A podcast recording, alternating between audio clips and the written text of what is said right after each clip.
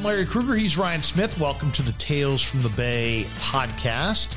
And uh, this week we're talking, we're looking back at the 49ers 24 9 win over the Rams and looking ahead to their game Sunday with the Carolina Panthers. All right, 24 9 was the final. The defense, once again, is the story. Seven sacks, 10 hits on the quarterback. The stat that, that of stats that just jumps out to me the 49er defense, right, has allowed 3.8 yards per play. That's number one in the NFL. And for historical perspective, the 85 Bears, widely thought of as the best defensive team in the history of the NFL, allowed 4.4 yards per play. 49ers are at 3.8. The 2000 Ravens, who are also a historically great defense, allowed 4.3 yards per play. The 49ers are at 3.8 through four games, the Niner defense give, has given up a total of 46 points. So we can talk about Garoppolo. We can talk about the offense. We will get into all of it. But really, let's not bury the lead. The 49er defense, especially their defensive line, dominated the Rams' offensive line, which had injuries, uh, which has had retirements, defections. And that was the Niner defensive line dictated um, everything about the Niners' 24 9 victory. Yeah, absolutely. Sorry about that for everyone watching. I was just looking down. Uh, I was trying to find, we don't have good Wi Fi in here, but I was trying to find the names of our podcasts because I, I, I think I mean, it's a little early for a victory lap, but I believe we titled the second episode, Is This Niners Defense an All Time Defense? And I think that's what we're looking at here. Um, I think that people still have not quite caught up. I think that there's going to be a lot of people that are skeptical. A lot of people said, "Oh, they haven't played anybody." You know, wait, wait till they play the Rams. Well, they just played the Rams, and now everyone's, "Oh, well, the Rams have kind of a crappy offensive line. All they have is Cooper Kupp. Oh, let's see what they do versus the Chiefs." I'm just telling you, this this defense, this is this is one of the rare defenses that can shut down any offense in the NFL. I don't care who it is, and um, as long as Jimmy G takes care of the ball um, he doesn't even have to play as well as he did last week. As long as he takes care of the ball and doesn't make mistakes, uh, and they can play from ahead, you know, I would pick them against anybody. You say, well, why is this defense so special? Nick Bosa is now in the prime of his career, and the 49ers, in this desire to replace Dee Ford, have found several suitable replacements. I mean, Samson Ebukam is playing at a crazy high level. Ebukam in this last game was tremendous. I mean, he really was. He was he was all over the quarterback. Um, very very impressive game from Samson Ebukam. Then you've got Drake Jackson. You've got Charles Omenihu. You've got Kerry Hyder. I mean, they've got a collection of defensive ends that have talent, speed, motor, the total, the you know the the total package. Then linebacker Dre Greenlaw was absolutely amazing. 14 tackles, 11 solo. He was just totally dominant. Fred Warner gets acclaim, gets, you know, the acclaim as being the best linebacker here, uh, on this team. And, and he's a tremendous player. There's no question about it. But if Greenlaw continues to play at the level that he played at last week against the Rams, he will take that away from Fred Warner. And then you got Azeez Al-Shaair. So then you get to the next level, which was thought to be the weakness. And now Talanoa Hufanga's playing at a crazy high level at strong safety. Tashaun Gipson has been a really nice addition at free safety. Um, and they've got a lot of depth on the corner. Mooney Ward, Samuel Womack, a very much improved Deommodore Lenoir. How loaded are the 49ers? They have historically great defensive numbers. Jason Verrett has, is a Pro Bowl caliber corner. He hasn't played. Jimmy Ward is maybe the best player on the defense, not named Nick Bosa. He hasn't played a snap. These guys are due to come back. So the 49er defense is unbelievably the story. It's strong on all three levels. And I, I agree with you wholeheartedly. It's really now, it's changed the whole complexion of the season. Yep. It's to the point where if Jimmy G, and we heard Nick Bosa do an interview and he was talking about Trey Lance and he was asked about the young quarterback and how he was going to come along. This was, you know, before training camp, and he's like, you know, in typical Nick Bosa fashion, sounded very. He was brilliant, but did, sounded very kind of underwhelming, right? He's like, well, you know, we've got such a good defense. If uh, if Trey doesn't make you know huge mistakes and all kinds of turnovers, I think we'll be fine. And he like said it kind of matter of factly. It's true, but now you just take Trey Lance out, you put Jimmy Garoppolo in. If Jimmy Garoppolo doesn't make colossal mistakes and turn the ball over in mass, the defense is good enough to carry him. Yeah, and honestly, it kind of changes the perspective for me on the because Trey Lance was the story, and it was almost like uh, you know, it's kind of like a red herring. Is like, okay, well, they're going to go as far as Lance can take them. Um, I, it starts to make a little bit more sense why Kyle was obviously, you know, don't want him running in between the tackles all the time, but it's you kind of understand why he went with the game plan of just like run the ball with Lance, you know, you know, all these different, you know, power, get four yards, just make sure you're getting gains and, and make sure to put him in a in an opportunity where he can't turn the ball over. Because I think Shanahan probably knew how dang good this defense is. And you know, the one thing we heard from every player we've talked to, especially in the preseason, was just, you know, like we asked them about DeMeco Ryans or whoever, and they're like, man, they just tell you, you know, you just got to play fast. Everybody's mindset is play fast, play fast. And you see that with Greenlaw. And I think that what Warner allows Greenlaw to do is it's like Warner is the quarterback of the defense he's making all the calls. He's he's helping everyone out. You know, you saw him. Or I, I, there was multiple plays people posted on Twitter, with all twenty two of him like pointing things out as he's like in a dead sprint and like organizing the defense. And it just allows Greenlaw to just play and just fire off. And honestly, you saw the downside of it hilariously in uh, Chicago against like the worst offense in the league with the rainy conditions. He was just a little bit reckless. Like, you know, he, he, hit Fields after and he's just playing. But that's, I mean, they're going to play fast. And it's just so shocking that Jimmy Ward is not even back. I don't, I don't even know where he fits in. Richard Sherman threw out the idea of having him play nickel and just going with a big nickel. And I mean, they tackle. I, I, there's no other team. Usually tackling takes a while before you know everyone starts like tackling really well. They do not miss tackles. Their pursuit is so insane you know, they throw a screen pass out to Cooper Kupp. E-Man, it's just like I'm not even worried. He's on an island with Cooper Kupp, and it's just boom. He just suffocates him. And then you got Warner flying in for you know as backup. It's just it's going to be one of those fun teams where you're you're more excited to watch the defense than the offense. Yeah, there's like six guys on this team that can make solo tackles at will. And, you know, there was a play where the 49ers blitzed Hufanga off the defensive right side and the play ran was a run to the left. It was almost the perfect play to go opposite that blitz. Well, it's the kind of situation when you're sending your strong safety on a blitz and he totally doesn't get home because you're running the perfect play to counter it. That if that running back can get to the second level, he's often gone. And Darrell Henderson was the back and Stafford handed him the ball and Fred Warner crushed him in the hole with a solo tackle and just put him to the ground. And that's a that's a that's a you know a, a play where the offense is is you know if he busts that tackle, he may still be running. Uh, instead, Warner brought him to the to the ground. We also saw kind of high level stuff I thought from DeMeco in this game. In that, you know, DeMeco can get it done with just his front four, um, and they don't have to play a lot of games. But man, in this game, he blitzed on over half of the third downs, um, and they played some really well executed games up front, stunting games with their tackles and their ends.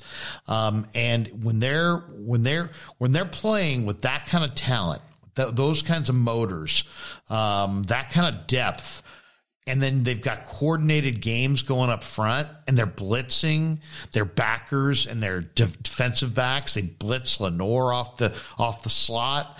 Uh, when you're giving a quarterback and an offensive line that many different looks with that kind of talent at that kind of speed, coordinated and choreographed it's it's it's football. It's defensive football at its highest level, and it's um, it's going to confuse offensive linemen.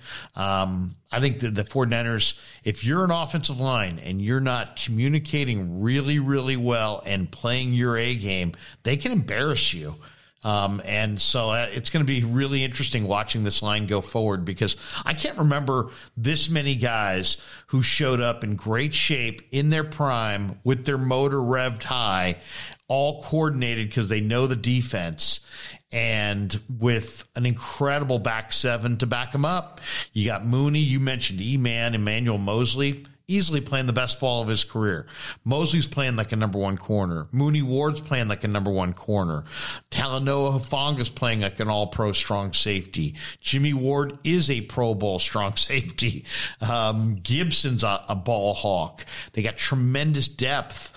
Uh, Lenoir has graduated to another level. His coverage on Cooper Kupp was phenomenal. And then you got Samuel Womack sitting there, Jason Verrett waiting, Dontae Johnson on practice squad. They're stacked. They're stacked on all three levels. They're playing fast. They're playing smart. I'm going to be really interested, not just to see what they do against Carolina and Baker Mayfield, but three weeks from now when they come back to Levi's for, for Patrick Mahomes and Andy Reid and the Kansas City Chiefs.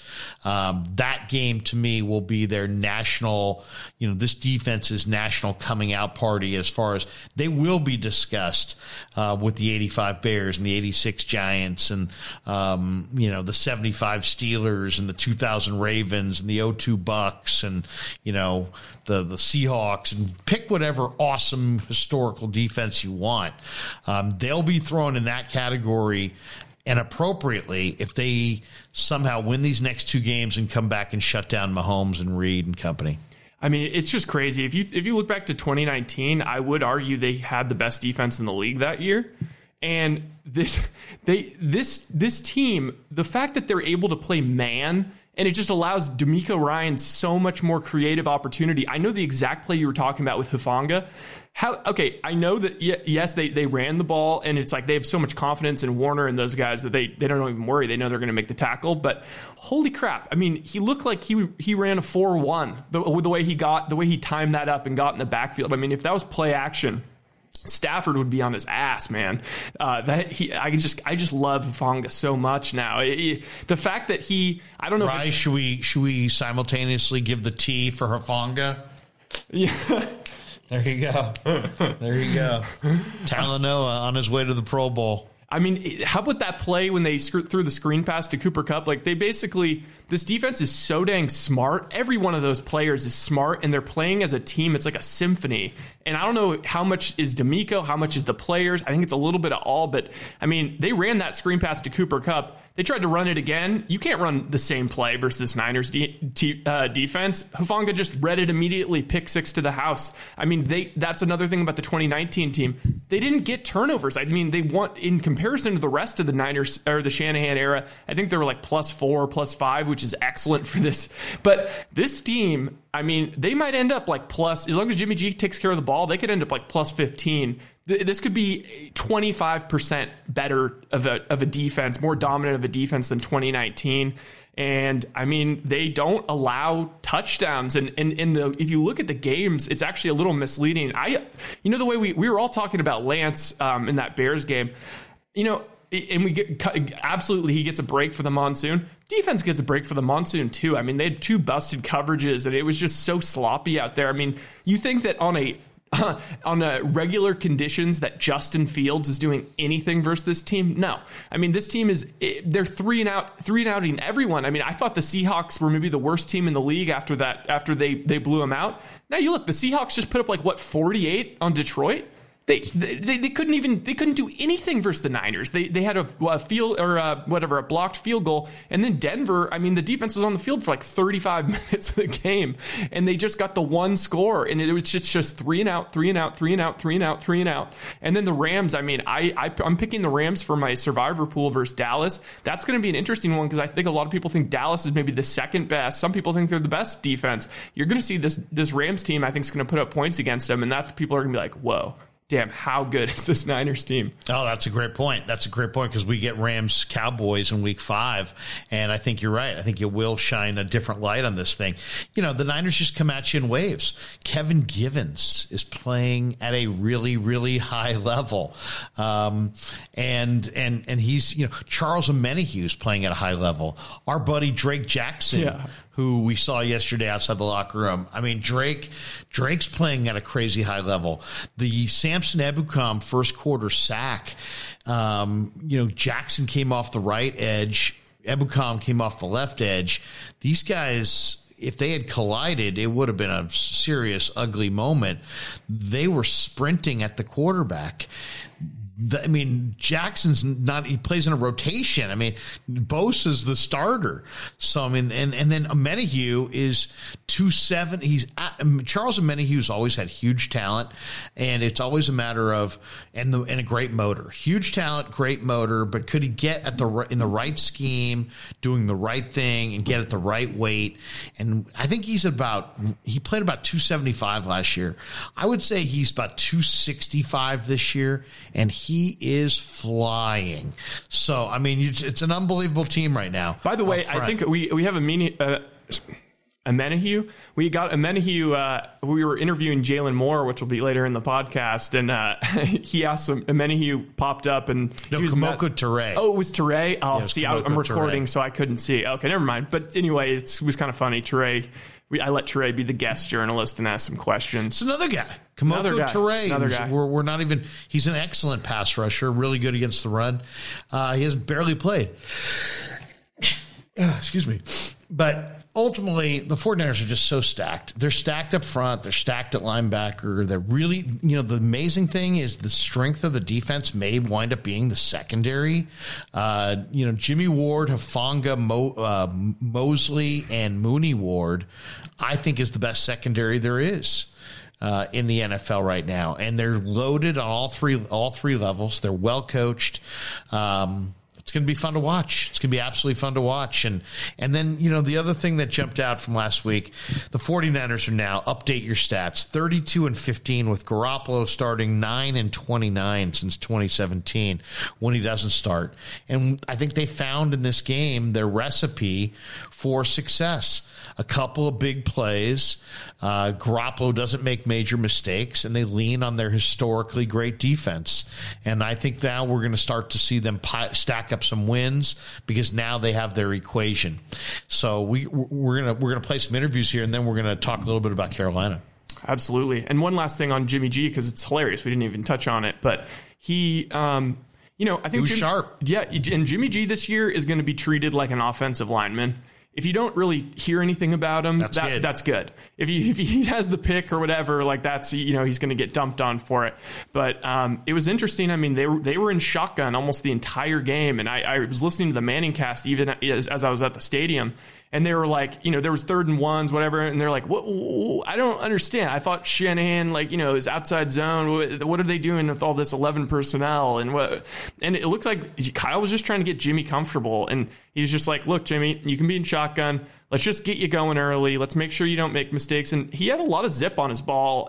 I'd say particularly the first quarter and a half. After that, I mean, I guess maybe he didn't pass as much, but he came out and his shoulder looked good and he neutralized the Rams' defensive yeah. strength, which is their line, right? I mean, they've got Leonard Floyd, they've got Aaron Donald. I mean, they've got A'Shawn Robinson. They've that's a do- defensive line that dominated the Niners and at the end of the NFC Championship game. It's the same defensive line largely that dominated the Bengals in the Super Bowl. It's one of the great defensive lines in the NFL today, and they neutralized it. How short passes, getting the ball out quick, never giving the Rams a chance to hit their quarterback. And if you look at the final numbers, the 49er offensive line, you know, the, also the Rams got what they wanted in this game. The Rams, the Rams held the ball for 73 plays. Niners had 49, but the Niner, the Rams defense had zero sacks and one quarterback hit the entire night. And don't think that that's not directly related to the fact that Jimmy G also had no major negative plays. He had no turnovers, no picks, no fumbles. And a lot of it is because they found a way without Trent Williams going up against one of the great defensive lines in the sport to get the ball out quick and have a passing attack and only subject their quarterback to one hit all night. So um, a total win for the Niners on both sides of the line of scrimmage. Their O line won, their D line won. Garoppolo took care of the football, and they ran the ball. They had just enough big plays, just enough explosives to make it happen. Hufanga makes the big defensive play uh, on the pick six, and uh, the 49ers get a nice 24 9 win. Yep. My last my last thought on this game was, you know, we haven't even mentioned Kyle because now the defense is going to get all the love. You know, I really appreciated Kyle's game plan, and it reminded me a little bit of Belichick. The way Belichick, he, you know, if Belichick's playing Kansas City, he's like, we're just taking out Tyreek Hill. We are not letting them do what they want to do. We're going to make them play left handed. And guess what? That's what Kyle does on offense. As much as maybe they don't, you know, put up you know crazy amount of points, guess what? Aaron Donald, everyone says the best defensive player in the league. He had no sacks. He had five. He I think he had five tackles and one quarterback hurry. That's that's that's mid. That's that's nothing. Jalen Ramsey, most people would say, is the best corner in the league. They did all of that. They didn't target him once. He did not receive a single pass thrown his way, and they still moved the ball. They took him out of the game, and then the only time he was really in the game was when he uh, Deebo broke that tackle. So yeah, and if you look at the PFF numbers, I mean the Niners are. I have it right here, Larry. I don't know if you can see it, but they're rated. Their defense is rated at an 88. The next defense is the Eagles at 75. Wow. Yeah, and, and it illustrates where they sit in the league, and and also give Kyle um, credit for keeping him off balance. You know, yeah. the Niners entered Week Four as a 55-45 run pass team. They run fifty five percent of the time, they pass forty five percent of the time. But in this game against the Rams, twenty two runs, twenty seven passes, and they carved him up. They let Jimmy carve him up. They put the ball in Jimmy's hands. They trusted him, and mo- most importantly, you said it already. I'll just kind of piggyback it. But the real part about the real uh, frustrating part about the Denver loss was the lack of offensive rhythm. And what they did in this game was they found Jimmy a rhythm as a passer. So I, I think that's going to benefit them going uh, straight ahead against Carolina this week. Absolutely. All right, now I think we're gonna we're gonna throw to the interviews. Then we're gonna come back and we have two more segments. We have one segment where we're gonna just run down the league and just cross teams off as Super Bowl contenders because you know it's been four weeks and you can start to actually have some takes. And I, I think there's a lot of teams you can just cross right off. And then uh, lastly, we're gonna finish up with uh, you know preview the game, of course. All right, welcome back to the Tales from the Bay podcast. Larry Krueger, Ryan Smith, talking Niner football. And we were in the locker room this week and we caught up with several guys. It's always good to talk ball with Mike McGlinchey. Uh, I think Mike's, uh, you know, one of the better interviews on the team and a guy who, uh, you know, as soon as we started talking to him, a horde of media gathered yeah. around. But here's Mike McGlinchey from inside the Niner locker room. We're here in the Niner locker room with Mike McGlinchey, and um, obviously great win against the Rams. You guys seemingly have their number. Nobody seems like does a, as good a job as you guys seem to do against their D line and against Donald. There is no secret. I know you guys are going to play him again, but what can you what can you share with us? I mean, what, why does the plan seem to work against Donald? He always seems like he's neutralized to some degree. Um, well, I think it starts with our coaching staff. I think they do a great job preparing us. They do a great job game planning this whole thing into where they can't get tips of where we're going and how we plan on blocking their front. Um, and I think we've had a lot of great players here over the years that have taken advantage of the opportunity to go up against the best in the world. And um, you know, it's been uh, it's been a lot of fun over these last couple years to watch these guys get challenged, and, and especially the two new guys we have, or three new guys we have playing inside with Aaron, you know, Spencer and Jake, and the challenge that they had stepping up to to, to block Aaron and, and the and the rest of the gang over there, um, and they did a great job. And it's a it's a it takes all all of us to be to be able to do that, and it takes uh, the ones that aren't. Um, you know, on the double teams or sliding to Aaron to, to win their one on one matchups, which is which has been huge. I think that's allowed us to do a lot of great things, is because where we need to be perfect, we have been, and um, and and it's been given us a lot of chances to succeed. You know, nobody, you know, you get to week six or seven or you know middle of the season, everybody's hurting. How do you how, you play a lot of games where you're hurting? So obviously you just got to play through that, right? I mean, I, I saw the first play of the game, first play of the season in Chicago. It seemed like you almost got rolled up on from behind. Um, but I mean, there's plays where it's like, you know, it's like, wow. I mean, you probably got all kinds of maladies going.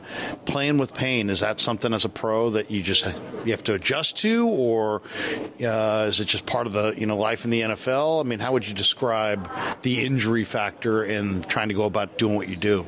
Yeah, I think it's just an occupational hazard of playing offensive line. Um, I don't I don't think there's any real secret behind it, but it's not just the pros. You've had to play through pain at every level. Um, you know, if, as long as your legs are moving and you're and you can, you know, nothing's falling off your arms, you should be all right. So um, yeah, it's just it's just a mindset. It's just understanding what our position brings and the attitude that you have to bring to it, and um, and fighting through the nicks and bumps that, that you get along the way. And obviously, there's certain things that, that you can't play through, and that that go really wrong. But um, for the most part, yeah, you just gotta kind of bite the bullet and go. I can relate playing through these hand cramps right now, holding up. Uh, I was going to ask, just building on that, is there something like, is there like a technique to like falling down, like as an offensive lineman? Because I seriously, every time you guys like, if there's you know run into the middle and then all of a sudden bodies are falling, knees are going left and right, I'm always like, Jesus Christ. Yeah. So the only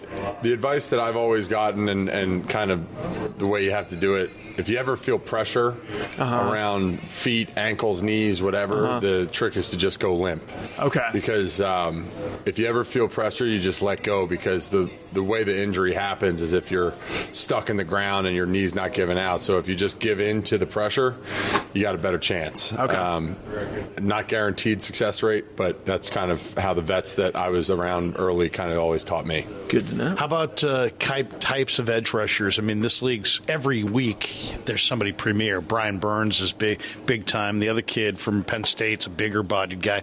Would you rather go up against the guy with the lightning first step, where you just he's going to challenge you to get out of your stance correctly, or would you rather go for the bigger? Would you rather block the bigger bodied guy, the 280, 290 guy, who's you're going to maybe have to he's going to bull rush you a little bit more, and you're going to have to anchor. Well, I don't think there's a specific type that you like going up against either way. Um, it all depends on the skill level of the guy across from you um, and how they use those traits that they were born with or um, to their advantage. And um, I don't think there's a specific uh, type of body or rusher that I would prefer either way. If a guy's a good rusher, he's a good rusher, and you can identify, try to how to, how to beat him um, just by watching tape. And the cut ups, do you like like do will you take a Brian Burns cut up film and and pour through it in the evening, or is that do you try to leave your work here and at when you get home and you're like, you know what, I'll rather watch Netflix. No, that doesn't happen. Not at this level.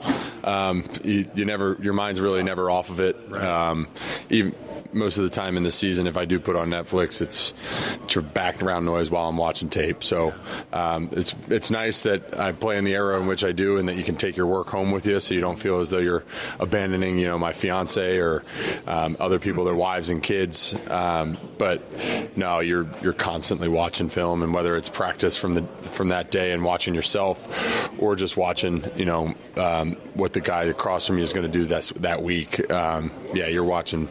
I'm watching film from sun up to sundown. Yeah. So it really is like that because I, I, mean, as an outside perspective, I always like to think, oh, they're just BSing. Like, you know, oh, it's okay if I watch Netflix for four hours. Oh, there's no way these guys actually are just watching tape around the clock. So it really is like that. Like you just have. Yeah, I mean, you take breaks to eat and talk and check in with your fiance or girlfriend or wife or anything like that. Obviously, it's not like suffocatingly sure. around, but um, yeah, you, you have to because everybody's a pro and everybody's watching everything, and, and um, you can't leave a stone unturned with the guys that are as good as they are.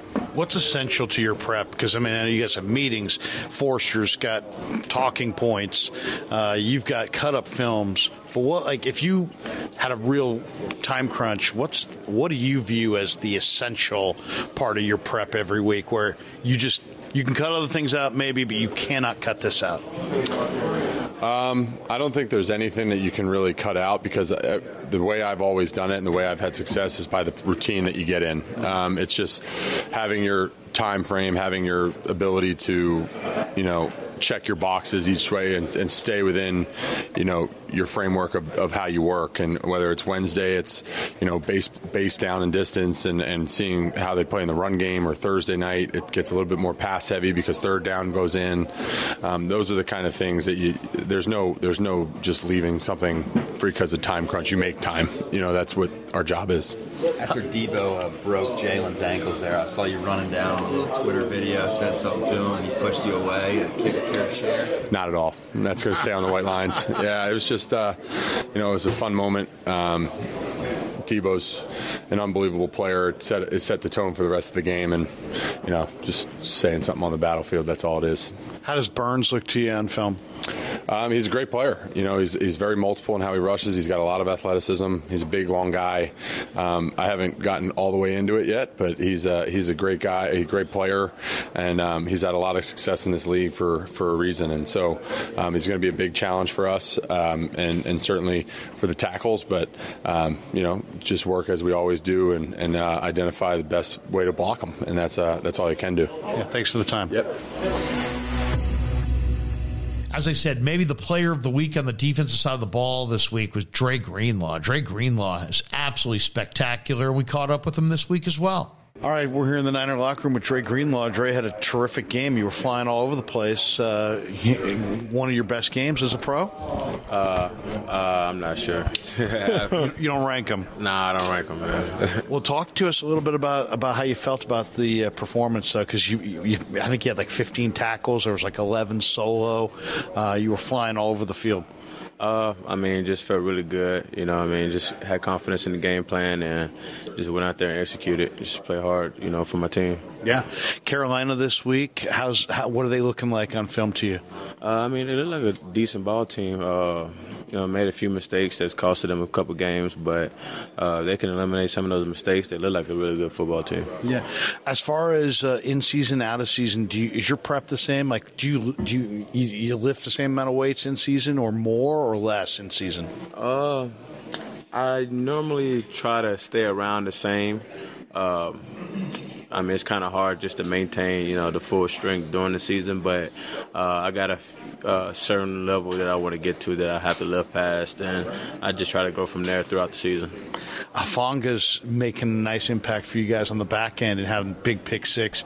That was a huge, huge play in the game. What do you, give me your thoughts? I mean, you're, you're, you share a locker, pretty much next door neighbors.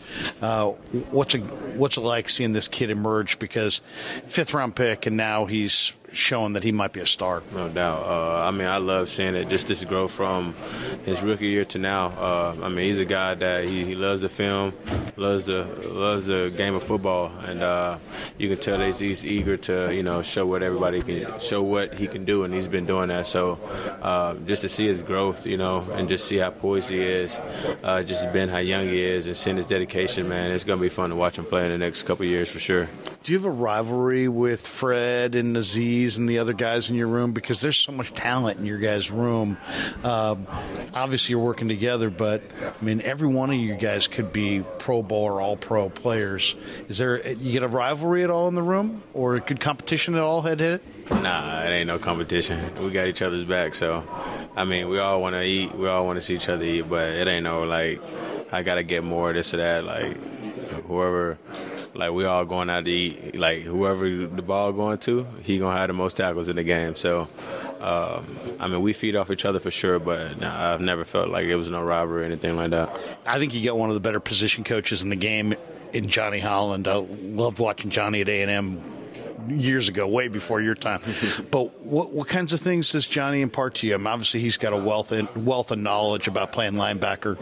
Uh, not only just the wealth of knowledge, but just uh, the way that he coaches. You know, just uh, very uh, positive, uh, positive teacher. So, um, you know, as a as a player, as a student of the game, when you got somebody that can just you know really break it down to you and really you know help you understand the, the fundamentals of it, uh, and that can just uh, you know and just encourage you and feed you positivity throughout the whole process. You know, it makes it makes it a lot easier to go play ball and play hard for somebody like that. Hey Dre, I'm stoked for you that you got that extension. Does it does it feel like are you able to kind of play a little more free, knowing that you're you know Nah, I ain't locked got up? no money yet, man. It's still, it's still in the, it's still in the, it's in the works right now. So when I get that money, I might be able to live free, but I ain't got nothing. No, shit. Hey, last one I get free. uh, this is a really good defense. Jimmie hasn't even played. Verrett hasn't even played. But you guys are good on all three levels. Do you feel like this might be the best defense you've been a part of? You've been a part of some good ones, but now with Mooney Ward coming over here, it seems like you guys are um, taking it to a different level. Yeah, I mean, it's, I wouldn't, it's hard to say, you know, what's the best defense. You don't know that until the end of the year. That's when it all matters. But, uh, I mean, just having guys like that, though, in the back end, uh, it helps to be able to play fast and just knowing that they're going to make plays, man, it, it definitely uh, helps the game. Yeah, thanks for the time. Yeah, I appreciate Thanks. it. Dre, this team. Well, who are we going to see at running back this week? Are we going to see Tevin Coleman? Uh, the 49ers picked up the veteran running back. Shanahan knows him well. And we caught up with him this week in Santa Clara and talked a little bit about his second stint with the 49ers. Sorry, we're in the Niner locker room with Niners running back Tevin Coleman, and Tevin on his uh, second stint with the 49ers. Uh, it's, it's like old home week. You're back. Oh yeah, definitely back, man. The, the the vibe is good between the players and the coaches. Everybody just happy to, to see my face and to have me back. Now, obviously, Kyle trusts you a lot, and and that's that's got to make you feel good knowing that there's a trust there. Because I mean, it's important that you trust your running backs because pass protection's huge. Oh yeah, definitely. The trust between uh, me and Kyle is it's always going to be there. You know what I'm saying? He's a great coach, and he finds ways to, to get his players better and to get his players into space to, to, to make plays. Now you're a Hoosier, and and Marcelino McCrary-Ball on the other side of the locker room's a Hoosier, but you guys didn't play together. I would imagine you were there first. Uh, you guys talk any Hoosier ball at all? Oh yeah, definitely. When he went, when he first uh, seen me, he came up to me. It was like, man, I was a Hoosier, man, and um, you know what I'm saying. Uh, just watching you and, and, and seeing your success just just inspired me. So just hearing that is is, is, is amazing. You know Jeff Wilson well from your previous stint. What do you think of the job he did Monday night against the Rams? Oh yeah, you know what I'm saying. He been doing doing doing amazing. He been doing an amazing job. That's my boy, and um, I'm, I'm I'm so happy for him. You know what I'm saying. Uh, when I got here, he was a he was a young guy, so he was still learning learning everything, and now he's a grown man and running that ball. So How's how's it feel as far as um, you know? Pass protection's huge. What, you know, who taught you the nuances of, of being a great pass protecting running back? Is that something that you learned in college or here? Um, definitely, uh, definitely learning in college with, with, with my coach, um, Deland McCullough, and then coming to the NFL with Bobby T. Um, definitely, those two guys, they, they, they really helped me in, in in the pass game, run game, really everything. So. Bobby T is like so respected in here. What, tell us about Bobby T. Why why is Bobby T so respected? He, he seems like when he talks, whatever he says, people just they heed his advice. Yeah, yeah, definitely. Bobby T, he's a great, great, amazing guy, a great, amazing coach. You know what I'm saying? He's he's he's coached the, the greats. So you know what I'm saying? Just listen to him and um, following his word is, is, is, is everything to me because he did it for so long and he coached backs that had success in the league. So um, just coming from him, uh, he's an amazing coach. When you watch film like Carolina, let's say getting ready for next week, what do you hone in on? What do you want to look at? Are you looking at backers? You're looking at blitzes? What what exactly do you want to do you want to watch? Definitely. They're, they're, they're a very good defense um, with creating turnovers and their D line and their backers and their secondary. So um, we definitely have to be on our game um, and things like that. So uh, just to get after those guys. You got a lot of young guys in this room. Do, now, do you look at yourself? You were the young guy in the room, and now you're the veteran guy in the room. You look at JP and some of these guys, and and uh, tell them to hey, maybe maybe talk less and listen more, or what's what's your message, or how do you help the young guys get better? Um, you know what I'm saying? In this offense, we, we just got to hone on onto our details because they uh, Kyle has the backs in all type of positions to uh, create space and things like that. So um, what I tell the young guys, just just hone on onto the details, and, and everything will take care of itself. Yeah, is is the NFL more of a mental grind or is it more of a physical grind? I mean, do you guys feel obviously there's this, it's physical, but yeah. but the mental part of the game is probably almost equally as difficult. Oh yeah, definitely. The physical part is, is going to be there. You know, the physical part is going to be there, but the mental part of this game is is, is everything. Knowing knowing the game plan well and uh, knowing that is, is, is very key. And um, and having consistent consistency and just being in the league for a long time is those mental details. Now, where did you grow up? What part of the country you from? Um, you know what I'm saying? My parents, they're from Africa. They're from Liberia, but I grew up in Chicago. Bears fan as a kid? Oh yeah, definitely, definitely a Bears fan, a Walter Payton fan. So, a Walter Payton fan. You ever you ever get a chance to meet Sweetness? I never got a chance to meet Sweetness. Rest in peace, Sweetness. But yeah. you know what I'm saying? I love watching them, and I love just seeing clips on YouTube of them. So, who's one? Is there is there anybody in the league that now that you like watching? Um, I like watching Chubb, Nick Chubb. Yeah, definitely. Just the way he runs so hard. You know what I'm saying? I like watching a lot of guys. I like watching AK, Alvin Kamara in the pass game. So it's just a lot of couple guys I watch. You know what I'm saying? I watch uh, McCaffrey too in the pass game and a run game. So yeah, what do you think of McCaffrey? Obviously, the, it's not your job to rein him in this week, but he's a talented player. Oh yeah, definitely. He's very talented. Run game, pass game, just everything he he, he does is, is, is, is very high level. So hey, good luck Sunday. Thank you. I appreciate it.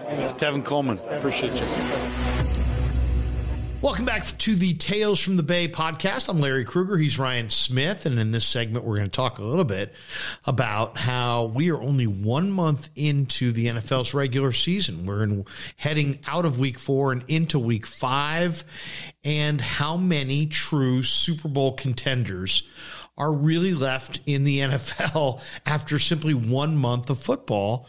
And, you know, Ryan, my, my, you know, first thought on this before we go into the teams around the league, uh, is that it's only a handful of teams. I would say it's definitely less than 10 teams in the league, um, that have a chance to win the Super Bowl after one month. Yeah, no, I, the thing about this segment is, you know, if you told me, I mean, if we did this last year at this time, you know, I would have said, you know, no chance Bengals. Come on. Like, no, no chance. But I mean, it just goes to show you that, I mean, there's years where like Blake Bortles could have won a Super Bowl, like if things broke right. So, um, you know, as long as they have like, you know, cra- it could be a crazy scenario that that results in them winning the Super Bowl. So you know we're gonna we're not gonna be like super critical here on these teams, but um, it's a good way of just being like, all right, you know what? Uh, there's really only this many teams that we should be paying attention to a whole lot. You know, everybody else, uh, you know, I know we all had hope going into the year, but yeah, it's it's uh, it's not happening. Well, let's just go right down the list. We'll start in the AFC and the AFC East. I, I think there's two Super Bowl contenders in this division, and that's the Buffalo Bills and the Miami Dolphins. I think those two teams have a very good chance to win the Super Bowl. Um, and some people would be surprised by the fact that I would throw the Dolphins Dolphins in that mix. But the Dolphins have a ton of team speed, and I think they've got a pretty good coach, a little bit of an underrated defense, um, and they can they can score. They can score, and they have some mismatches. So I don't think they have a the Dolphins have a great chance at the Super Bowl, but I think Buffalo, you'd say right now, is the favorite in the AFC, uh, and I'm giving Miami a chance. But what that also means is I'm not giving any chance to Mac Jones's Patriots or to uh, Zach Wilson and the New York Jets. You mean Bailey Zappe's Patriots? That's right, Bailey Zappe's Patriots. Yeah, no, I, I totally agree, and I think maybe the way we do this is just like if we we both have to agree that that team can't can't make it because maybe you know you probably have like one hot take that I don't agree with. I probably have one hot take maybe you don't agree with. But yeah, I think you got to say Dolphins. Also, we haven't seen enough. You know, we haven't seen enough. It looks really good so far. It'll be interesting to see Bridgewater, but um, yeah, it's gonna. T- I I'm gonna need you know five six more weeks before I can really get a, a definitive feel on this Dolphins team. So, yep. All right, Patriots you, you're out of here. Or we, we haven't quite come up with a catchphrase for it. You fired? you fired. Patriots next week, as you know, Belichick's always saying Cincinnati. Yeah, yeah. On, on to Cincinnati. On to 2023. on to 2023. All right, Jets. Uh, it's fun. You know, I think you'll have a good year. Zach Wilson will be exciting. No, sorry. All right, let's jump to the AFC North. And this is I, an interesting one. This is an it interesting is. one. So I'm going to put a line through the Steelers with Kenny Pickett. I just think the Steelers have a lot of problems, and Pickett, you know, as a first year starter, I'm going to put a line through the Browns, even though Deshaun Watson's coming back, and I'm going to put a line through the Bengals. Ooh, um, I don't really believe in the Bengals this year. Um, I've seen the Bengals struggle, and um, I, I, I'll give Baltimore a shot, but realistically, I don't think any team in this division has a chance to go to the Super Bowl. I'll give you Ravens, and I'll fight you on the other three. Yeah, it's like. I picked the Ravens before the season. Their defense doesn't look very good. But, however, I mean, there's just not that many great teams this year. And if for example, let's say Buffalo's defense keeps getting more depleted, and then all of a sudden it just turns into, you know, Lamar Jackson v. Uh, Josh Allen, and, and, you know, anything could happen. We just saw last week. So I will hate to be this guy. I mean, it's good that you're getting these, these, uh, you're, you're establishing these takes. I'm gonna have to, I'm gonna have to veto uh, Bengals and Browns. I just, you know, I gotta give got to give the Bengals a little bit of respect. I'm not saying that next week they won't be a cross off. This week's going to be very telling. Bengals versus Ravens. If the Bengals come out and beat the hell out of the Ravens, all right, now we're cooking. Uh, if they get dominated by the Ravens and Joe Burrow gets sacked 72 times, uh, I may be agreeing with you. And then the Brownies. Uh, this is a tough one because I do truly believe that Deshaun Watson's going to come back, and if he comes or if he comes back, and that's a big if, honestly, it's going to be it's going to be messy. It's going to be weird. We don't know how good he's going to be. But I kind of like this Browns team. I'm betting them pretty big versus the Chargers this week. Uh, and then maybe that's more about the Chargers. But I think that, I mean, this Browns the Browns offense is really good. Their coaching's really good. Chubb and Hunt are freaking unbelievable. Uh, Brissett is, you know, he's, he's just, he's, I mean, at least he's not Matt Ryan. That's, that's what Brissett is. He's not Matt Ryan. So I, I I'm to hold, that's another one. If they get blown up by the Chargers at home, could be talked into it next week. So it looks like AFC North, uh, after all of that, Steelers are the only ones crossed off. Okay. All right. All right. I'm going to let's jump to the AFC South. Um, it's the Texans, the Colts, the Jaguars, and the Titans. The Jaguars have gotten off to the best start. Um, the Colts, I think, have been the NFL's most disappointing team. Uh, Tennessee is interesting, but the, the loss of A.J. Brown has made them a lot less dynamic as an offensive team. Um, and the Texans are really playing for the future. I don't think any of the teams in this division have a chance to win the Super Bowl, to be honest. I like what Jacksonville is building, but they're not ready. And um, and the Colts, you know, if they had gotten off to a hot start, I guess you could have convinced me that maybe with Matt Ryan. By some, the way, Matt Ryan, once again, third and 10, just got sacked for the. Matt Ryan looks really, really time. bad. Matt Ryan looks like he's, you know, gotten old. Um, so to me, they went with the wrong quarterback. And, you know, the Colts are an interesting team. I mean, uh, Darius Leonard, maybe as good as any linebacker. Jonathan Taylor, maybe as good as any running back. Quenton Nelson, probably the best guard in football. But those aren't premium positions. They have great players at non premium spots. And, uh, to me, the Colts went with the wrong quarterback.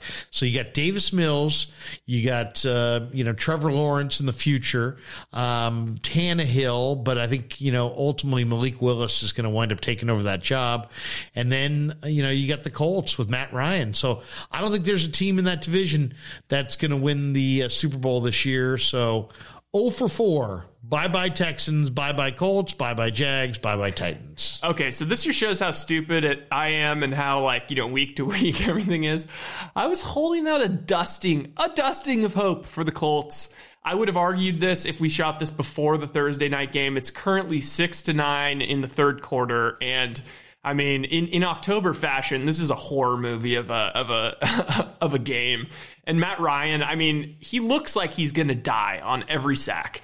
And and it's just I, I can't believe I don't know anything about the offensive line, but I just can't believe that it's all on the offensive line. And the way that the Atlanta is now kind of moving the ball without Ridley and they've got Mariota, and it's kind of just like, oh wow, Matt Ryan is he's cooked. He's absolutely cooked. And uh, I would have said that the Colts had a chance because they started slow last year it's over. It's there's not a single one of these guys in the division I'm going to fight on, Lair. This is well. I mean, the Colts. We were. I think we were all fooled by the Colts. Why? Yeah. Because last year they were an incredible team as far as turnovers. They produced 33 turnovers last year, and I think it kind of camouflaged their weaknesses because coming into Week Four, um, the Colts had had only only gotten three turnovers. They'd only forced three to- turnovers thus far. That's the worst number in the league. So you knew that t- turnovers have a chance, have a tendency to kind of even out over time. And we're seeing that this year. Last year, they were the best. This year, they're the worst. And it's made all the difference in the world for Indianapolis. Yeah. The football gods were like, all right, plus 33 uh, that's not going to cut it. We're going to give you Matt Ryan, and what what do you say? About third, you know, three quarters of the way through the f- what is this week five, week five? Yep. Through the fifth game of the season, Matt Ryan has fumbled the ball ten times. Uh, that's just Matt Ryan. Matt Ryan was a really bad pickup by Chris Ballard, and it set this team back. Um, and there's no way to get around it. I mean, you can get around it by moving to somebody else next year, but you've pretty much tied your season to a declining veteran quarterback who no longer really has it. So, uh, sadly, it's going to be a long year for Indianapolis. Yeah, and you know, we we don't want to you know, we don't want to make fun of appearances or anything. Matt Ryan's a great looking guy, but Larry and I were both talking, and it's like, you know, he just looks like he looks whatever Brady. He he's got he's on like the opposite thing of Brady. He's got like the leathery face of a of a waitress that's you know sixty years old in Tahoe working at a breakfast place, and and he just he just looks old. He looks washed. He looks uncomfortable. He's blaming people. It's unfortunate because it's like, damn, they have weapons, man. They have Jonathan Taylor. They have Pittman was was really came on last year. I mean, I'm like the you know I've been pounding the table for Alec Pierce. I, I am so disappointed that Green Bay took Christian Watson instead of Alec Pierce. Like I feel like he would have been the he would have been Jordy Nelson 2.0 for for for Rodgers. But unfortunately, this is just a poo poo bowl of a division once again. And I'm sure I feel like every Thursday night has something is like some form of Jaguars, Texans, or Colts. You know, it's it's it's brutal. So, all right, well. Uh, see you next year, AFC South. All right, let's jump to the AFC West. And if you had asked me three weeks ago, I would have said Chiefs and Chargers. But now I'm just going to say Chiefs. Uh, the Broncos, you know, Russell Wilson going there, but I mean, it's got you got a first year head coach in Nathaniel Hackett. Uh, they've got a nice, uh, you know, edge rusher in Bradley Chubb. They got a true number one corner in Patrick Surtain, but Russell's gotten old. And, you know, Denver, you know, he doesn't look like Russell of old. Uh, Denver, you know, it's like Seattle's going to miss Russ more than Denver's going to benefit from having Russ. And I, so I, I don't think Denver's a Super Bowl team with a first year head coach. Uh, the Raiders are definitely looking flawed. And even though the Chargers initially, look good. Uh, J.C. Jackson, Nick Bosa. I mean, those are, are um, Slater. I should say Joey Bosa. Joey Bosa and J.C. Um, Jackson are, you know, they're arguably their best guy up front and their best guy on the back end, and both those guys are hurt. And Slater and Rashawn Slater, their star left tackle from Keenan. Allen's banged up. Keenan Allen's coming back, but I mean, I think the Chargers are have enough serious injuries, and Brandon Staley is not an NFL head coach. Um, I, I, just, I really am not impressed by Brandon Staley. Um, I think he goes for it too much on fourth down. I think just think the Chargers are one of those tease teams. They've got some great talent. They'll be a really attractive team in the offseason if they fire Brandon Staley and they're trying to attract uh, Sean off- Payton, Sean yeah, Payton. Sean Payton or some other head coach. I think if I'm a young head coaching prospect, I'd like to go there. But too many injuries and they're just not ready to go. And the Chiefs, to me, look like outs, an outstanding Super Bowl contender. Everybody else looks like a total pretender with no chance. Uh, And I, like Herbert, but I think I think to some degree Herbert may be a little bit overrated. I, I mean, I, I, I tend to agree a little bit. I, I don't really know. He's one of those guys. It's like I feel like everyone wants to make excuses for him because you watch him on tape and it's just so unbelievable. But um, I mean, I, it's hard to blame him. I, I blame Staley. Staley. Staley's supposed to be a defensive guy. They have the most stars in the entire league on defense, and granted, there's been injuries, but there's zero toughness on that team. There's zero toughness on that defense. Their defense was not good last year, and I mean Herbert. It's it's it's insane. It's literally like they were cursed. It's like they were cursed. The Philip Rivers era. It, it's not over. The, the the Chargers are going to win us back at some point this year, and we're all going to somewhat believe. And it's it's just not going to happen. But you know, I, I I'm really low. The Chargers are are on thin ice with me. I think that the Browns are going to win this week, and if that happens, Chargers are done. For now, I got to push back a you know just just for you know it is week four. I mean, who knows? Herbert could be incredible. I, I don't know. I, I got to I got to push back on that a little bit. Raiders are done. I'm sorry, Raiders are done. Uh, Broncos, Broncos, Broncos. They're not winning the Super Bowl. I mean, not Nathaniel Hackett is just figuring out how to how to be an NFL head coach. I don't I don't see them winning the Super Bowl. I mean, it, it just comes down to the question is there a chance that Russ returns to Russ? Eh, I mean, uh, come on, Russ. Like, what? What is this? Is their defense is great? Like, they're they're missing people and they're holding every team down. They held down the Niners. They're holding. I mean, the, making the Colts look like uh, the worst team in the league. But my God, the Colts are not not that far away from being. yeah, they might the not be. the They league. might not be. Um, all right, you know what? Pains me to do it, but you're, you know, and I, I feel like I can only take one of the Chargers or Broncos, and uh, I'll keep the Chargers. Thin ice, Broncos, you advance. All right, let's jump from the AFC to the NFC. And Oh wait, wait, sorry, sorry. I said Broncos advance. Broncos see you in 2023. Okay, so you're you, Just Chargers and Chiefs. I'm saying. okay. You're you're giving Chargers still a shot. I'm Yeah. saying just Chiefs. All right, let's jump to the A- NFC East. This might be the worst division in pro football. I don't know. di- I don't know. Like I- that's what I Um, would I mean, too. I mean, then- the New York Giants are a bad football team. Bad. really bad. one of the worst three and one teams. Um, Yeah, in but they're, they're bad. I mean, they got a first year head coach. I like Brian Daboll. I think Dable is going to turn things around there. I like the Giants, uh, you know, going forward. But this isn't their year. Their offensive line's bad. The quarterback's bad. The defense doesn't have enough. Um, there's some injuries. They just lost Sterling Shepard for the year. Kadarius Toney's hurt. Kenny Golladay probably is nowhere close to the player he was in Detroit. He may get traded. I just think that um, the New York Giants are a they're a bad football team. The Commanders have taken a step back as well. Um, you know they've got some nice pieces on the defensive side, and you know they they're they've even got some nice young offensive players. Brian Robinson out of Alabama is a nice running back. When he get you know he's recuperating from being shot, but once he gets back on the field, I think Brian Robinson will be good. Jahan Dotson might be the best rookie receiver. Um, he looks really really good, but they're not. Samuel McLaurin. They're not a Super Bowl contender. I mean, they're just not. I mean, Carson Wentz, he's he makes crucial mistakes, and they're just not. They're just, the, you know, if Brian Robinson stepped in and was a dominating running back, maybe, but no. Um, I think Washington's building. So now Giants gone, Commanders gone. Eagles are the only undefeated team. They've added AJ Brown. Jalen Hurts is playing at a really high level. They added Chauncey Gardner Johnson on the back end of their defense. Um, they've got a pretty good defense on all three levels. I say the Eagles undoubtedly are a Super Bowl contender, but I'm going to say they're the only Super Bowl contender in this division. I don't really believe in the Cowboys. Now, the Cowboys can put a lot of rush on you. There's no doubt about that.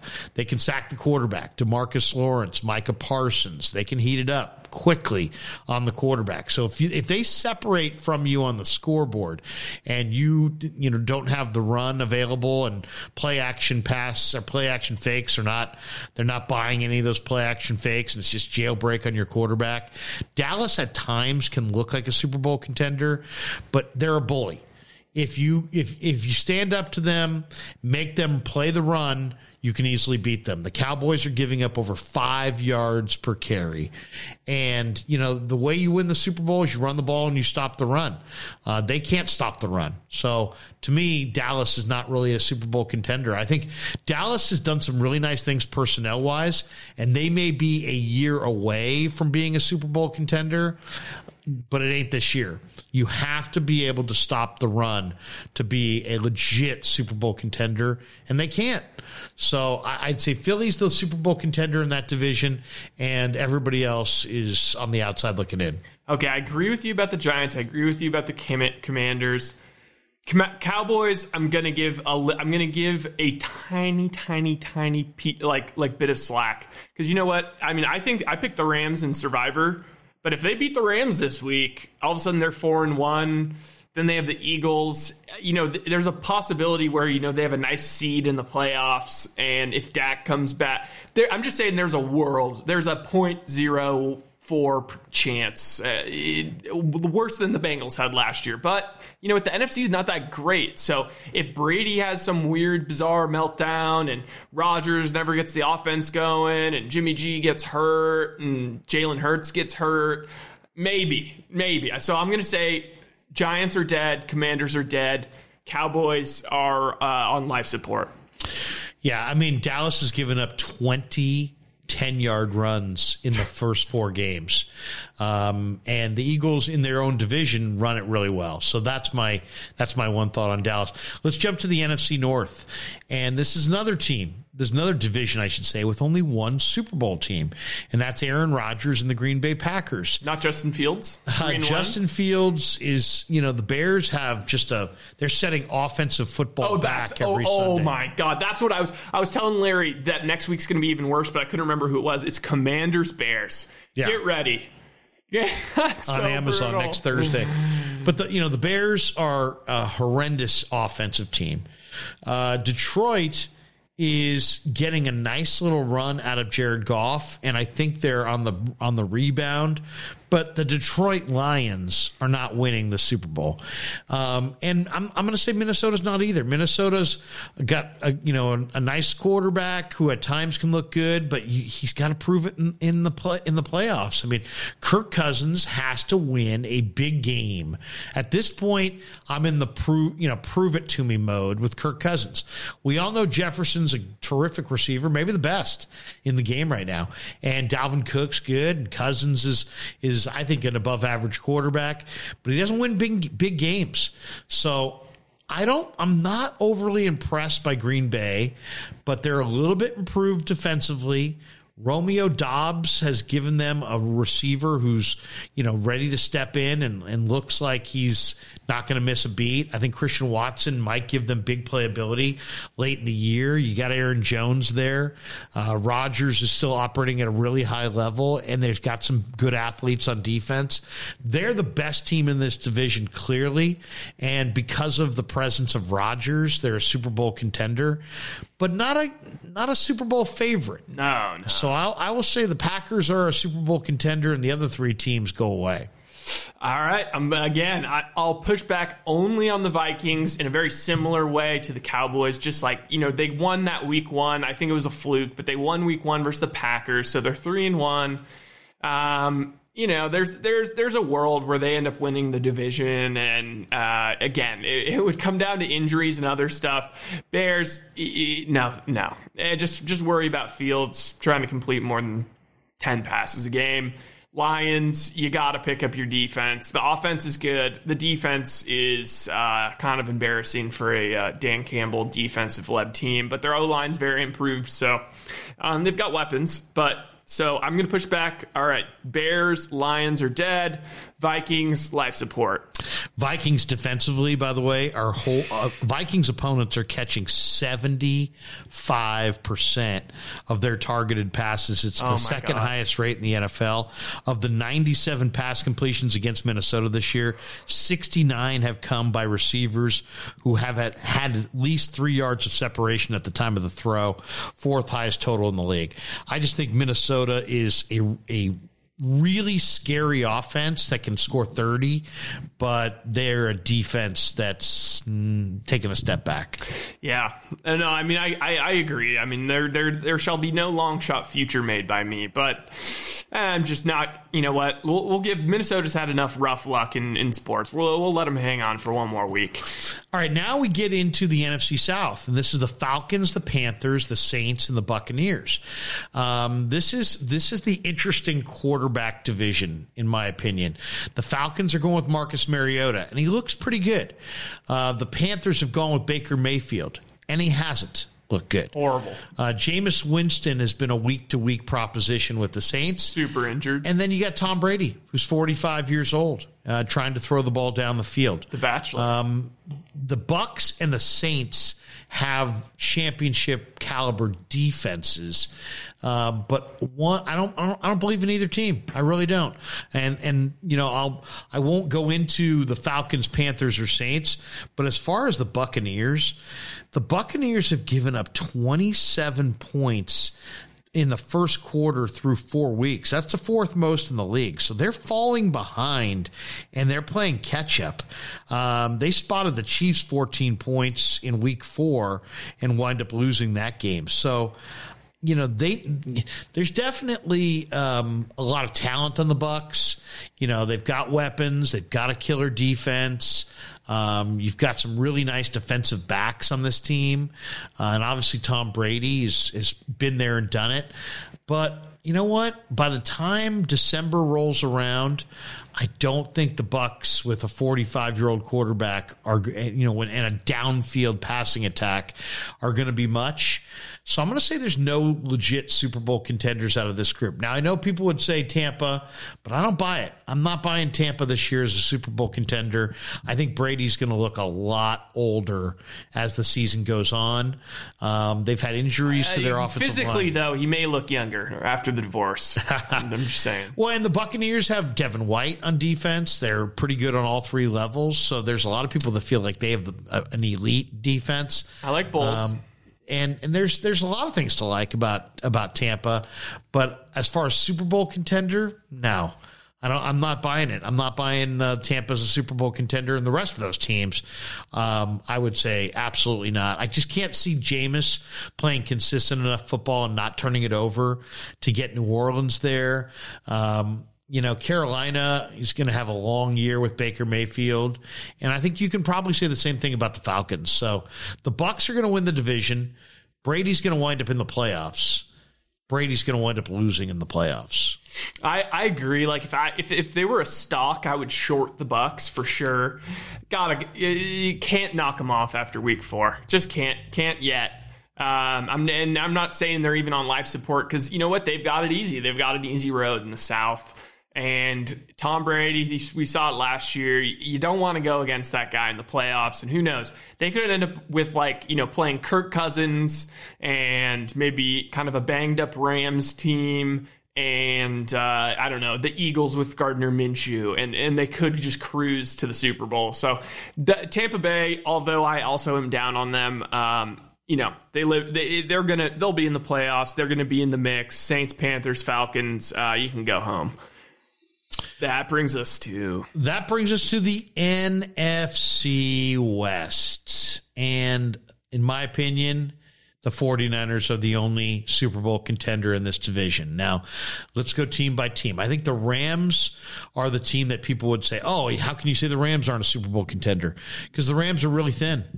Um, you know, they added Rob, they got rid of Robert Woods, they added Allen Robinson. It's one of those on paper, it looks like the Rams improved. In reality, the the Rams regressed. Woods had a great relationship with Stafford, and he had a, an incredible amount of toughness. Allen Robinson doesn't look comfortable at all in this offense.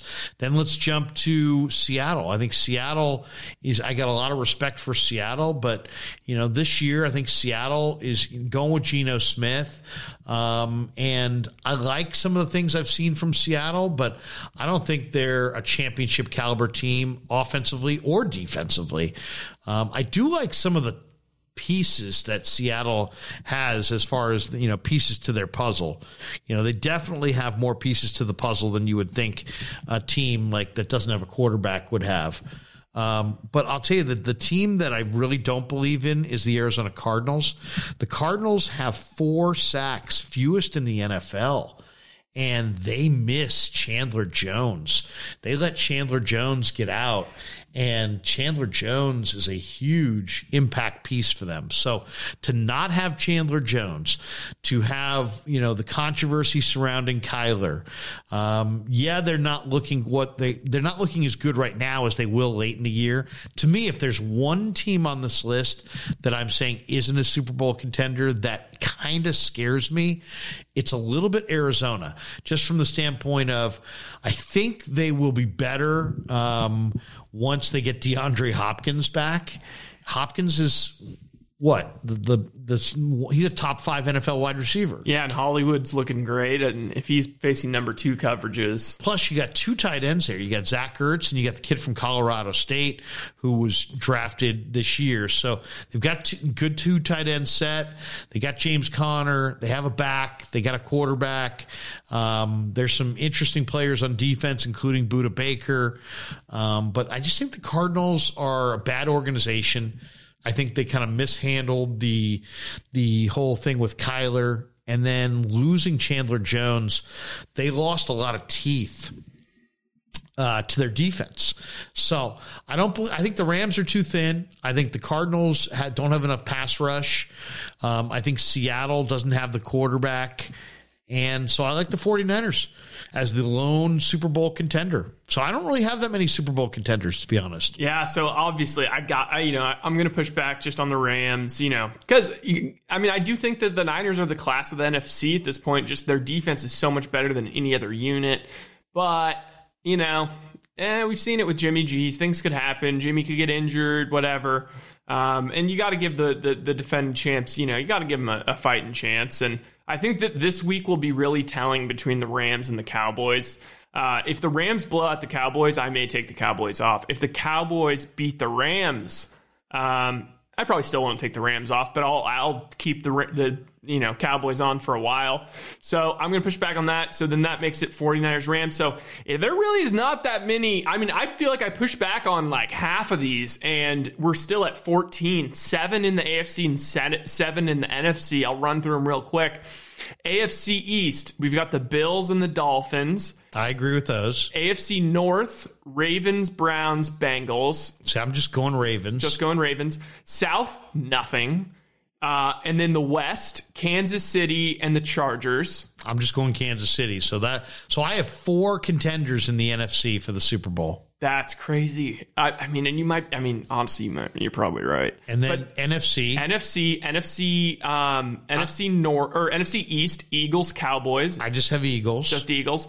Uh, NFC. Uh, wait. Oh, North. NFC North, Packers, Vikings. I just have Packers. Uh, NFC South, Bucs. I have mm-hmm. nobody. And then NFC West, Niners, Rams. I have Niners only. So I'm, I've got I've got three Super Bowl contenders in the NFC, four Super Bowl contenders in the AFC. I have a total of seven. That I really believe in. Oh, that's that, and you're probably right. You're probably right. I mean, it's crazy. That, eh, and this is why I wanted to do this exercise. And like, we can, you know, it, it's not going to take this much time going forward. We just ran through the whole league, but uh, man, because the thing I don't want to have have happen is, and I don't know if there's some sort of punishment possible, but like, I don't want some team to rip off a bunch of wins, and then we're like, oh crap, man, we we wrote them off in week four. Well, okay, so I would say I've got those seven Super Bowl contenders, and if you said give me a wild card or two, Yeah, I would probably say Arizona. The Super Bowl will be in their stadium.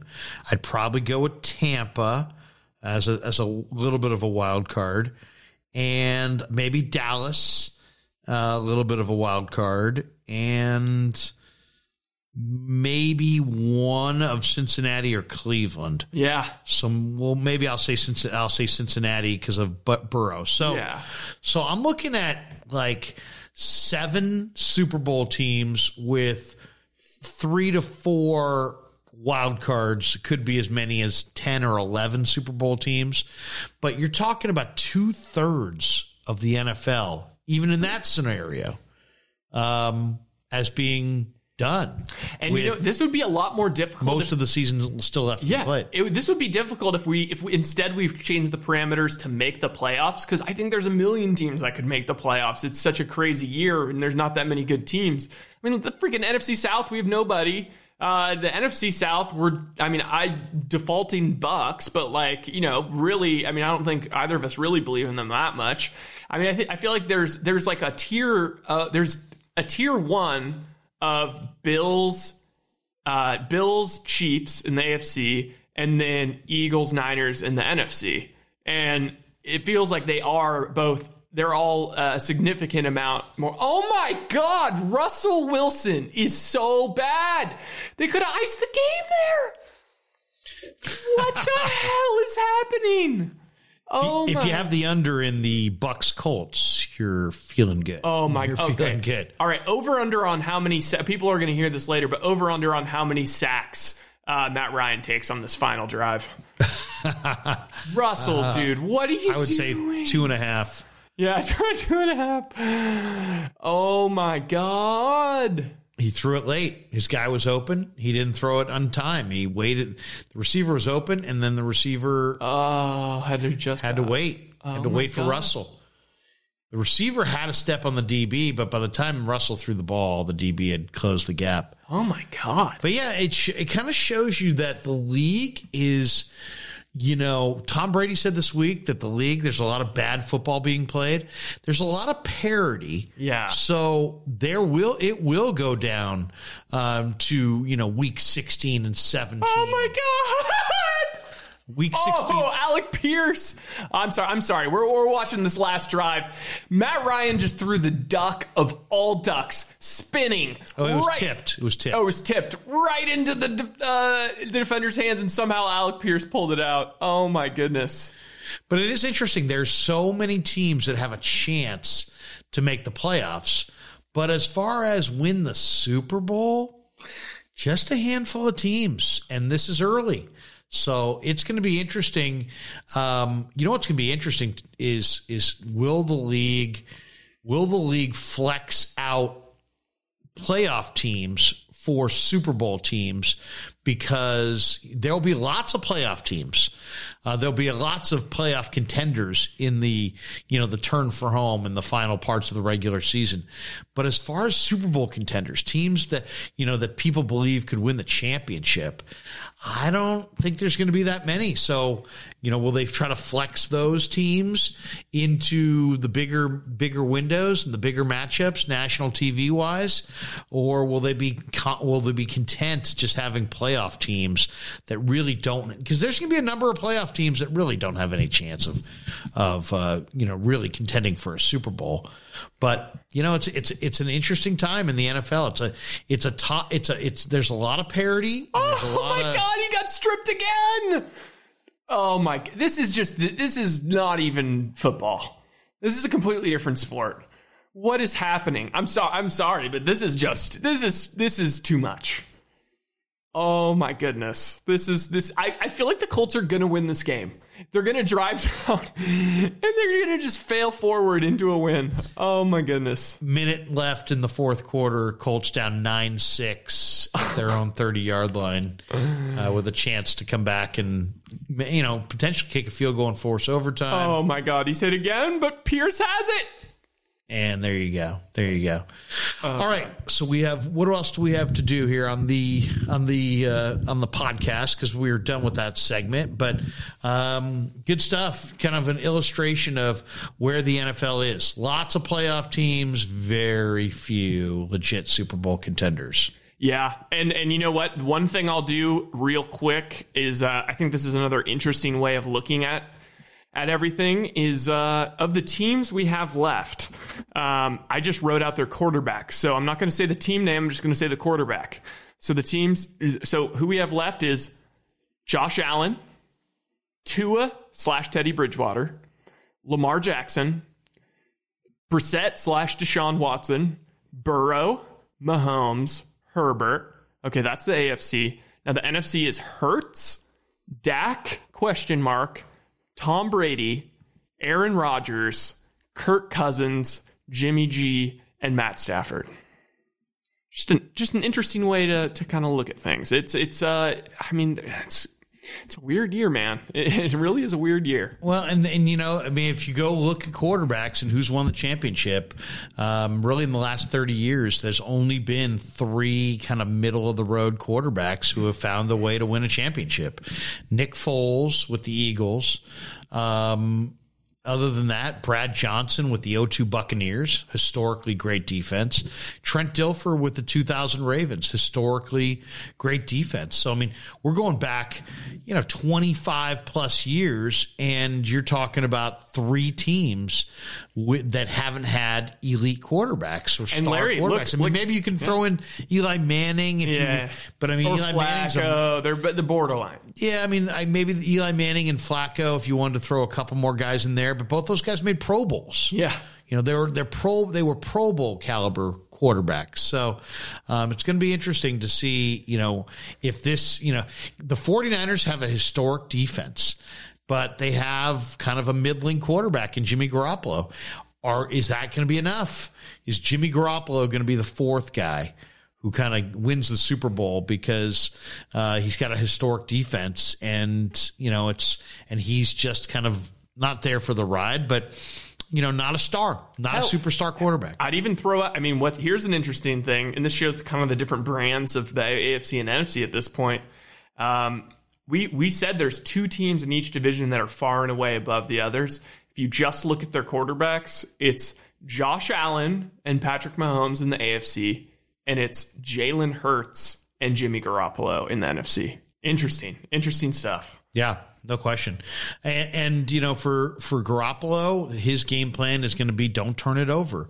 For Jalen Hurts, I think the the big challenge for him is is he going to be healthy? You know, they're running him an awful lot. Um, and then when you look at Josh Allen and Mahomes, you know, I mean, it's it's it could come down to injuries. It could come down to the offensive line.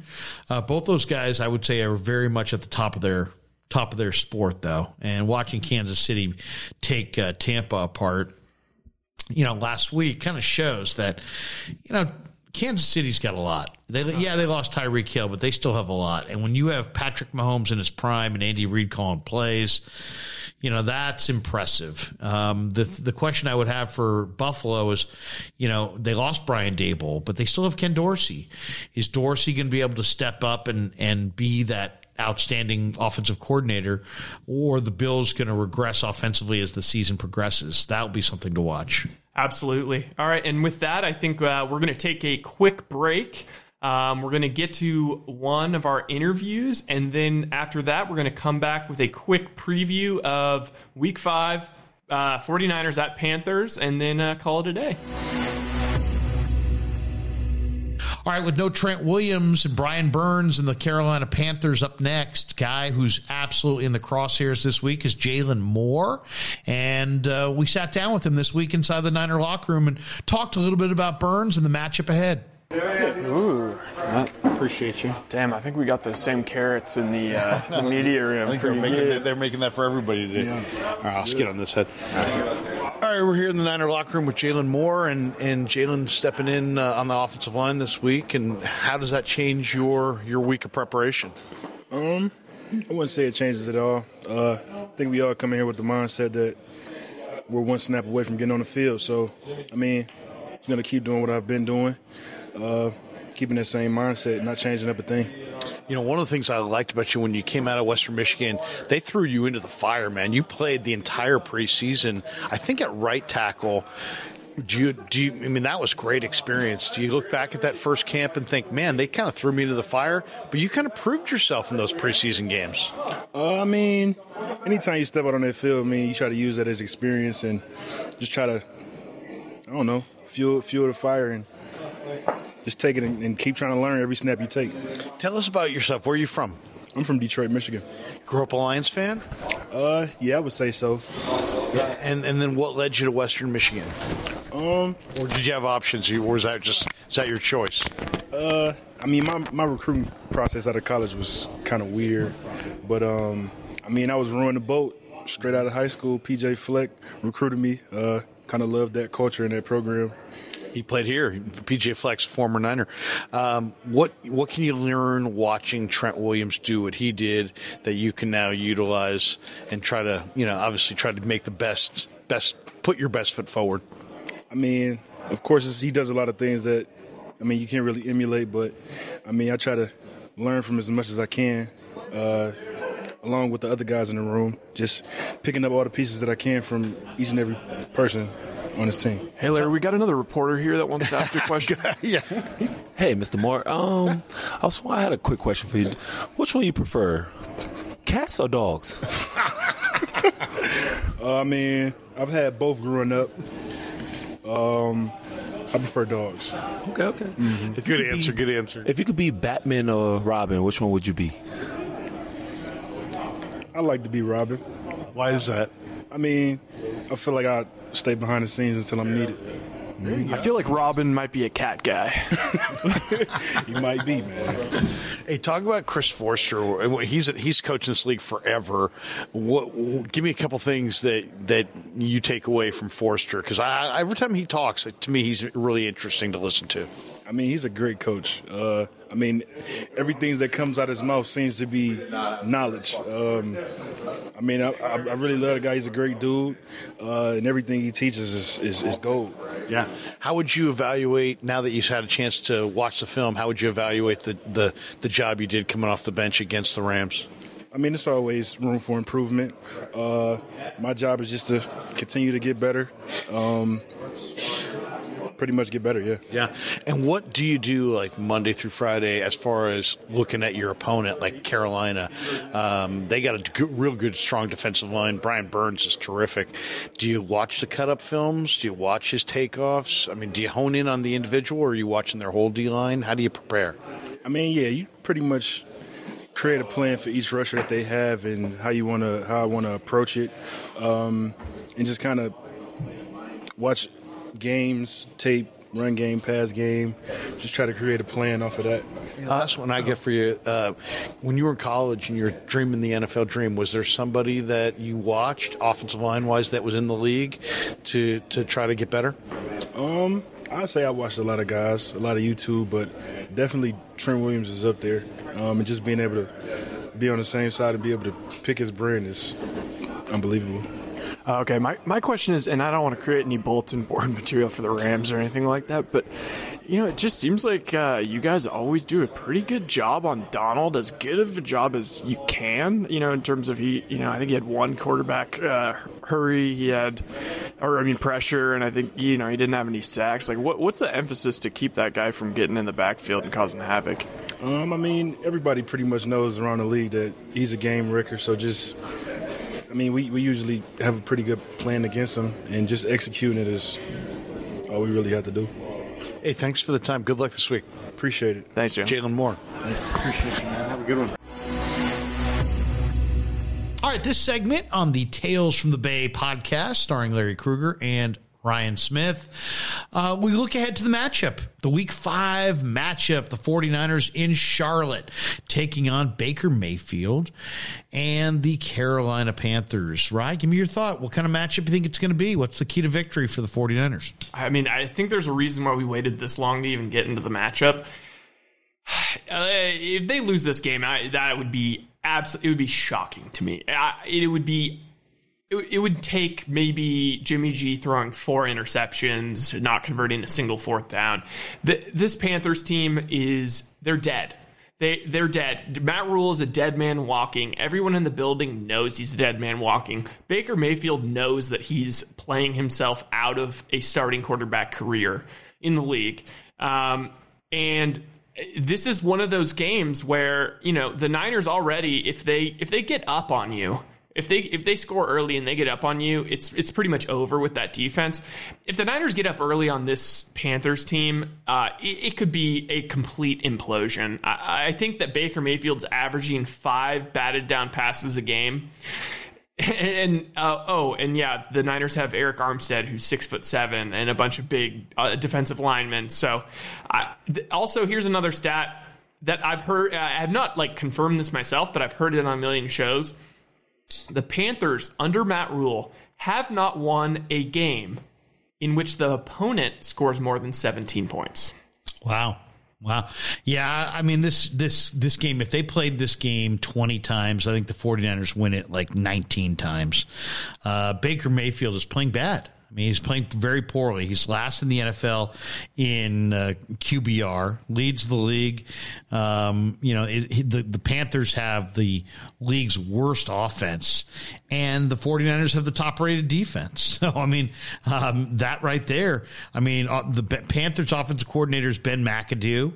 He has said this week he wants to get the, ball, the ball more to their playmakers, who are Christian McCaffrey and uh, DJ Moore. But ultimately, I think this is going to be a, just a bad matchup for Carolina. Uh, you mentioned Mayfield with the batted down passes. Mayfield's about six feet and change, maybe six one. He's had an NFL high eleven passes batted down in his face. Um, that's incredible. One month of football to have 11 passes batted down. I think you're going to see the 49ers, you know, win this game and win comfortably. The 49ers, you know, um, have done really well in these matchups where they go on the road and they stay on the road. Uh, they're going to stay on the road following this game um, instead of coming back from the east. So they're going to head off to the Greenbrier in West Virginia and then, and then they will play Atlanta in Atlanta uh, the week after. But, you you know, if you look at when the Niners have done this, the pre the three previous seasons, um, you know, the Niners are seven and one in these games where they stay back east in between. So I just think it's going to be, it's a long business trip for the 49ers. It's a time for them to bond on the road. Um, and I just think that it's a bad matchup for Carolina. I think 49ers will hone in and do what they need to do to stop Christian McCaffrey. Um, I do expect Carolina to make some, have some success with Baker making some plays to DJ Moore. The key for the 49ers is going to be can the, can the Niners offensively help out young Jaylon Moore against Brian Burns. Burns is is an outstanding edge rusher. He's long, he's fast, he can bother quarterbacks, he can be the equalizer. But they they know that, and they're going to chip him. Um, they're going to give Jaylon Moore help. You know that's really the key in this game. Can the 49er defense or 49er offense block Brian Burns and prevent huge negative plays. And I'll say it again. I said it earlier. If Jimmy Garoppolo just doesn't make multiple significant negative plays, taking sacks, throwing picks, fumbling the football. Uh, the 49ers are just too good. So I'm going to say this is going to be a 27 10 49er victory in Charlotte. I hey, I, I completely agree. I mean, the Panthers defense is not bad. But you know, uh, maybe their strength their defense outside of Burns is Jaycee Horn, and the 49ers have kind of shown they they know how to deal with a number one corner. I mean, Deebo Deebo's their best receiver, obviously, and he's not even a receiver. But you, you don't really you can't really take him out of the game. Like, sure, you know, you can throw Jaycee Horn on Aiyuk, uh, you know, the same way Denver threw Surtain on Aiyuk. Um, Ramsey was on Aiyuk a lot this last game, and they just didn't throw. They didn't throw a single ball towards him. So I mean, Shanahan knows how, he knows what the strength of these defenses are, and I, I fully expect a game plan where Jaylon Moore is going to look good, and you know, hey, hey, and we uh, we caught up with Jaylon Moore this week. Uh, you know, I think we're going to be playing this interview right right after. Um, you know, it's a it's a big spot for Jaylon Moore, but ultimately, I mean, that offensive line works so so well together, and um, you know, eh, just like the rest of the team, and Jimmy, uh, Jimmy and the boys, this could have been like a trap spot. Like you could have talked me into, oh well, you know that the, the, the Panthers were in, you know, three of the four of the games, and um, you know this is they're playing for Matt Rhule, they're playing for his job. I think they already quit on Matt Rhule. I think I think that's pretty much over. I think it's uh, I think the dream crusher happened last week, and I think if the Niners get ahead early, it it could be it could get ugly. Um, so yeah, with that, I don't, you know, six and a half. I'm going to say the Niners win by seven. They're going to cover the spread. I'm going to say that they're they're going to be really conservative in their game plan, though. I think it's going to be just a lot of clock chewing. I think they're not going to let Brian Burns get involved in this game. I think it's going to be a lot of screen passes, a lot of running. Um, wouldn't be surprised if they stick with that shotgun set and just do short passes and they're just going to say, you know what, our defense isn't going to, you know, allow the Panthers to score. So let's just take care of the ball. Let's run the clock out, and let's just get out of here with a W. We've lost. Uh, historically, Shanahan's been great on the road uh, just like his father, and they're 0 2 this year on the road. So well, and then the other factor too is that you know if um, if Brian Burns is the Panthers' best defensive player, maybe Jaycee Horn's their second best defensive player. Their third best defensive player is the safety Jeremy Chinn. Chinn's had back to back hundred tackle seasons uh, for Carolina, and he's out this week. So they're going to be leaning on Myles Hartsfield and Sean Chandler to fill his spot, and I think Kyle Shanahan will make those guys the conflict They'll get those guys isolated in space, um, and they'll make plays. Um, you know, Carolina Chinn is really a terrific player. I mean, he's a Pro Bowl caliber player. He's big, he's physical, he's fast, and to not have him in the secondary, you know, some teams can say, "Hey, man, next man up," but that's, you know, that's just a reality. There, there aren't any excuses in the NFL, but there are realities, and the reality is, if you take Jeremy Chinn out of um, the secondary for for the Panthers, they're noticeably worse. And I think the 49ers will prey on that this week. And I think it'll be a very one sided 49er victory over. And I think also the 49ers kind of understand now what they are on both sides of the ball as a, as, as a team. They know they have a dominant defense and they know if Jimmy can just take care of the football and not make crucial, crushing mistakes, and huge negative plays, they're going to win most of those games. And this is a perfect uh, recipe for success in Carolina. Take care of the football, let your defense eat, and uh, get back on the plane and head off to uh, the Greenbrier in West Virginia and, and get ready for the Falcons. Absolutely. And, uh, you know, uh, maybe the Falcons game could be a little bit more of a trap game. The Niners are 2 and 2. Yes, they had a great victory on Monday night, but you know, that's only a week removed from Sunday Night Football, where they, you know, Jimmy had a horrible game, whatnot. So I think this team's gonna be motivated. They know uh, they can start. They need to start building a little bit of a, a cushion in the NFC West, and as I, I think they will. Um, so I think it's important they take care of the, this game. They take care of uh, the game in Atlanta before the Chiefs roll in. Um, and yeah, I mean, I just think this team's super together. The one question I have, and this doesn't even relate to them winning or not, I think they win regardless, but do you think that they get Kittle involved purposefully? Um, just because, I mean, I know that. I mean, part of me thinks that maybe Burns, because of Burns, they may keep Kittle in to just keep chipping him the way they did, you know, Donald and those edge rushers, just to protect more. But I mean, it was pretty clear in the second half. They they ran a play pretty, you know. I think it was the second play of the second half. Um, they they got Kittle the ball. That was his only reception in the game. Um, And you know, I you got to remember this yeah. about Kittle. Kittle has battled a groin problem mm. all year, and if you're a tight end, when you're running routes, a lot of times you're running in breakers or out breakers, and you're planting that outside leg and you're cutting in. If you're on an in breaking route, you're planting that inside leg and you're cutting out on an outside breaker, and it just seems like it puts a lot of stress on the groin. So I just think that they're going to play it, play it, you know, play it easy with Kittle, uh, not use him in a lot of of pass routes, let him stay in and block, um, and and lean on some of the tight end depth. So, yeah, on paper you would say, yeah, one of these weeks they're going to get Kittle going, but because of the nature of the injury that he has and how vital he is mm. to their attack, uh, I'm going to say that he stays kind of still, you know, underwhelming. Let's just say production wise from afar. I I love that take, Larry. Yeah, I was talking to our our guy Danny uh, and he he's got him in fantasy football, and he was like, "Oh, you know, when do I, you know, do I start Higbee instead of him? When do I do I trade Kittle for nothing?"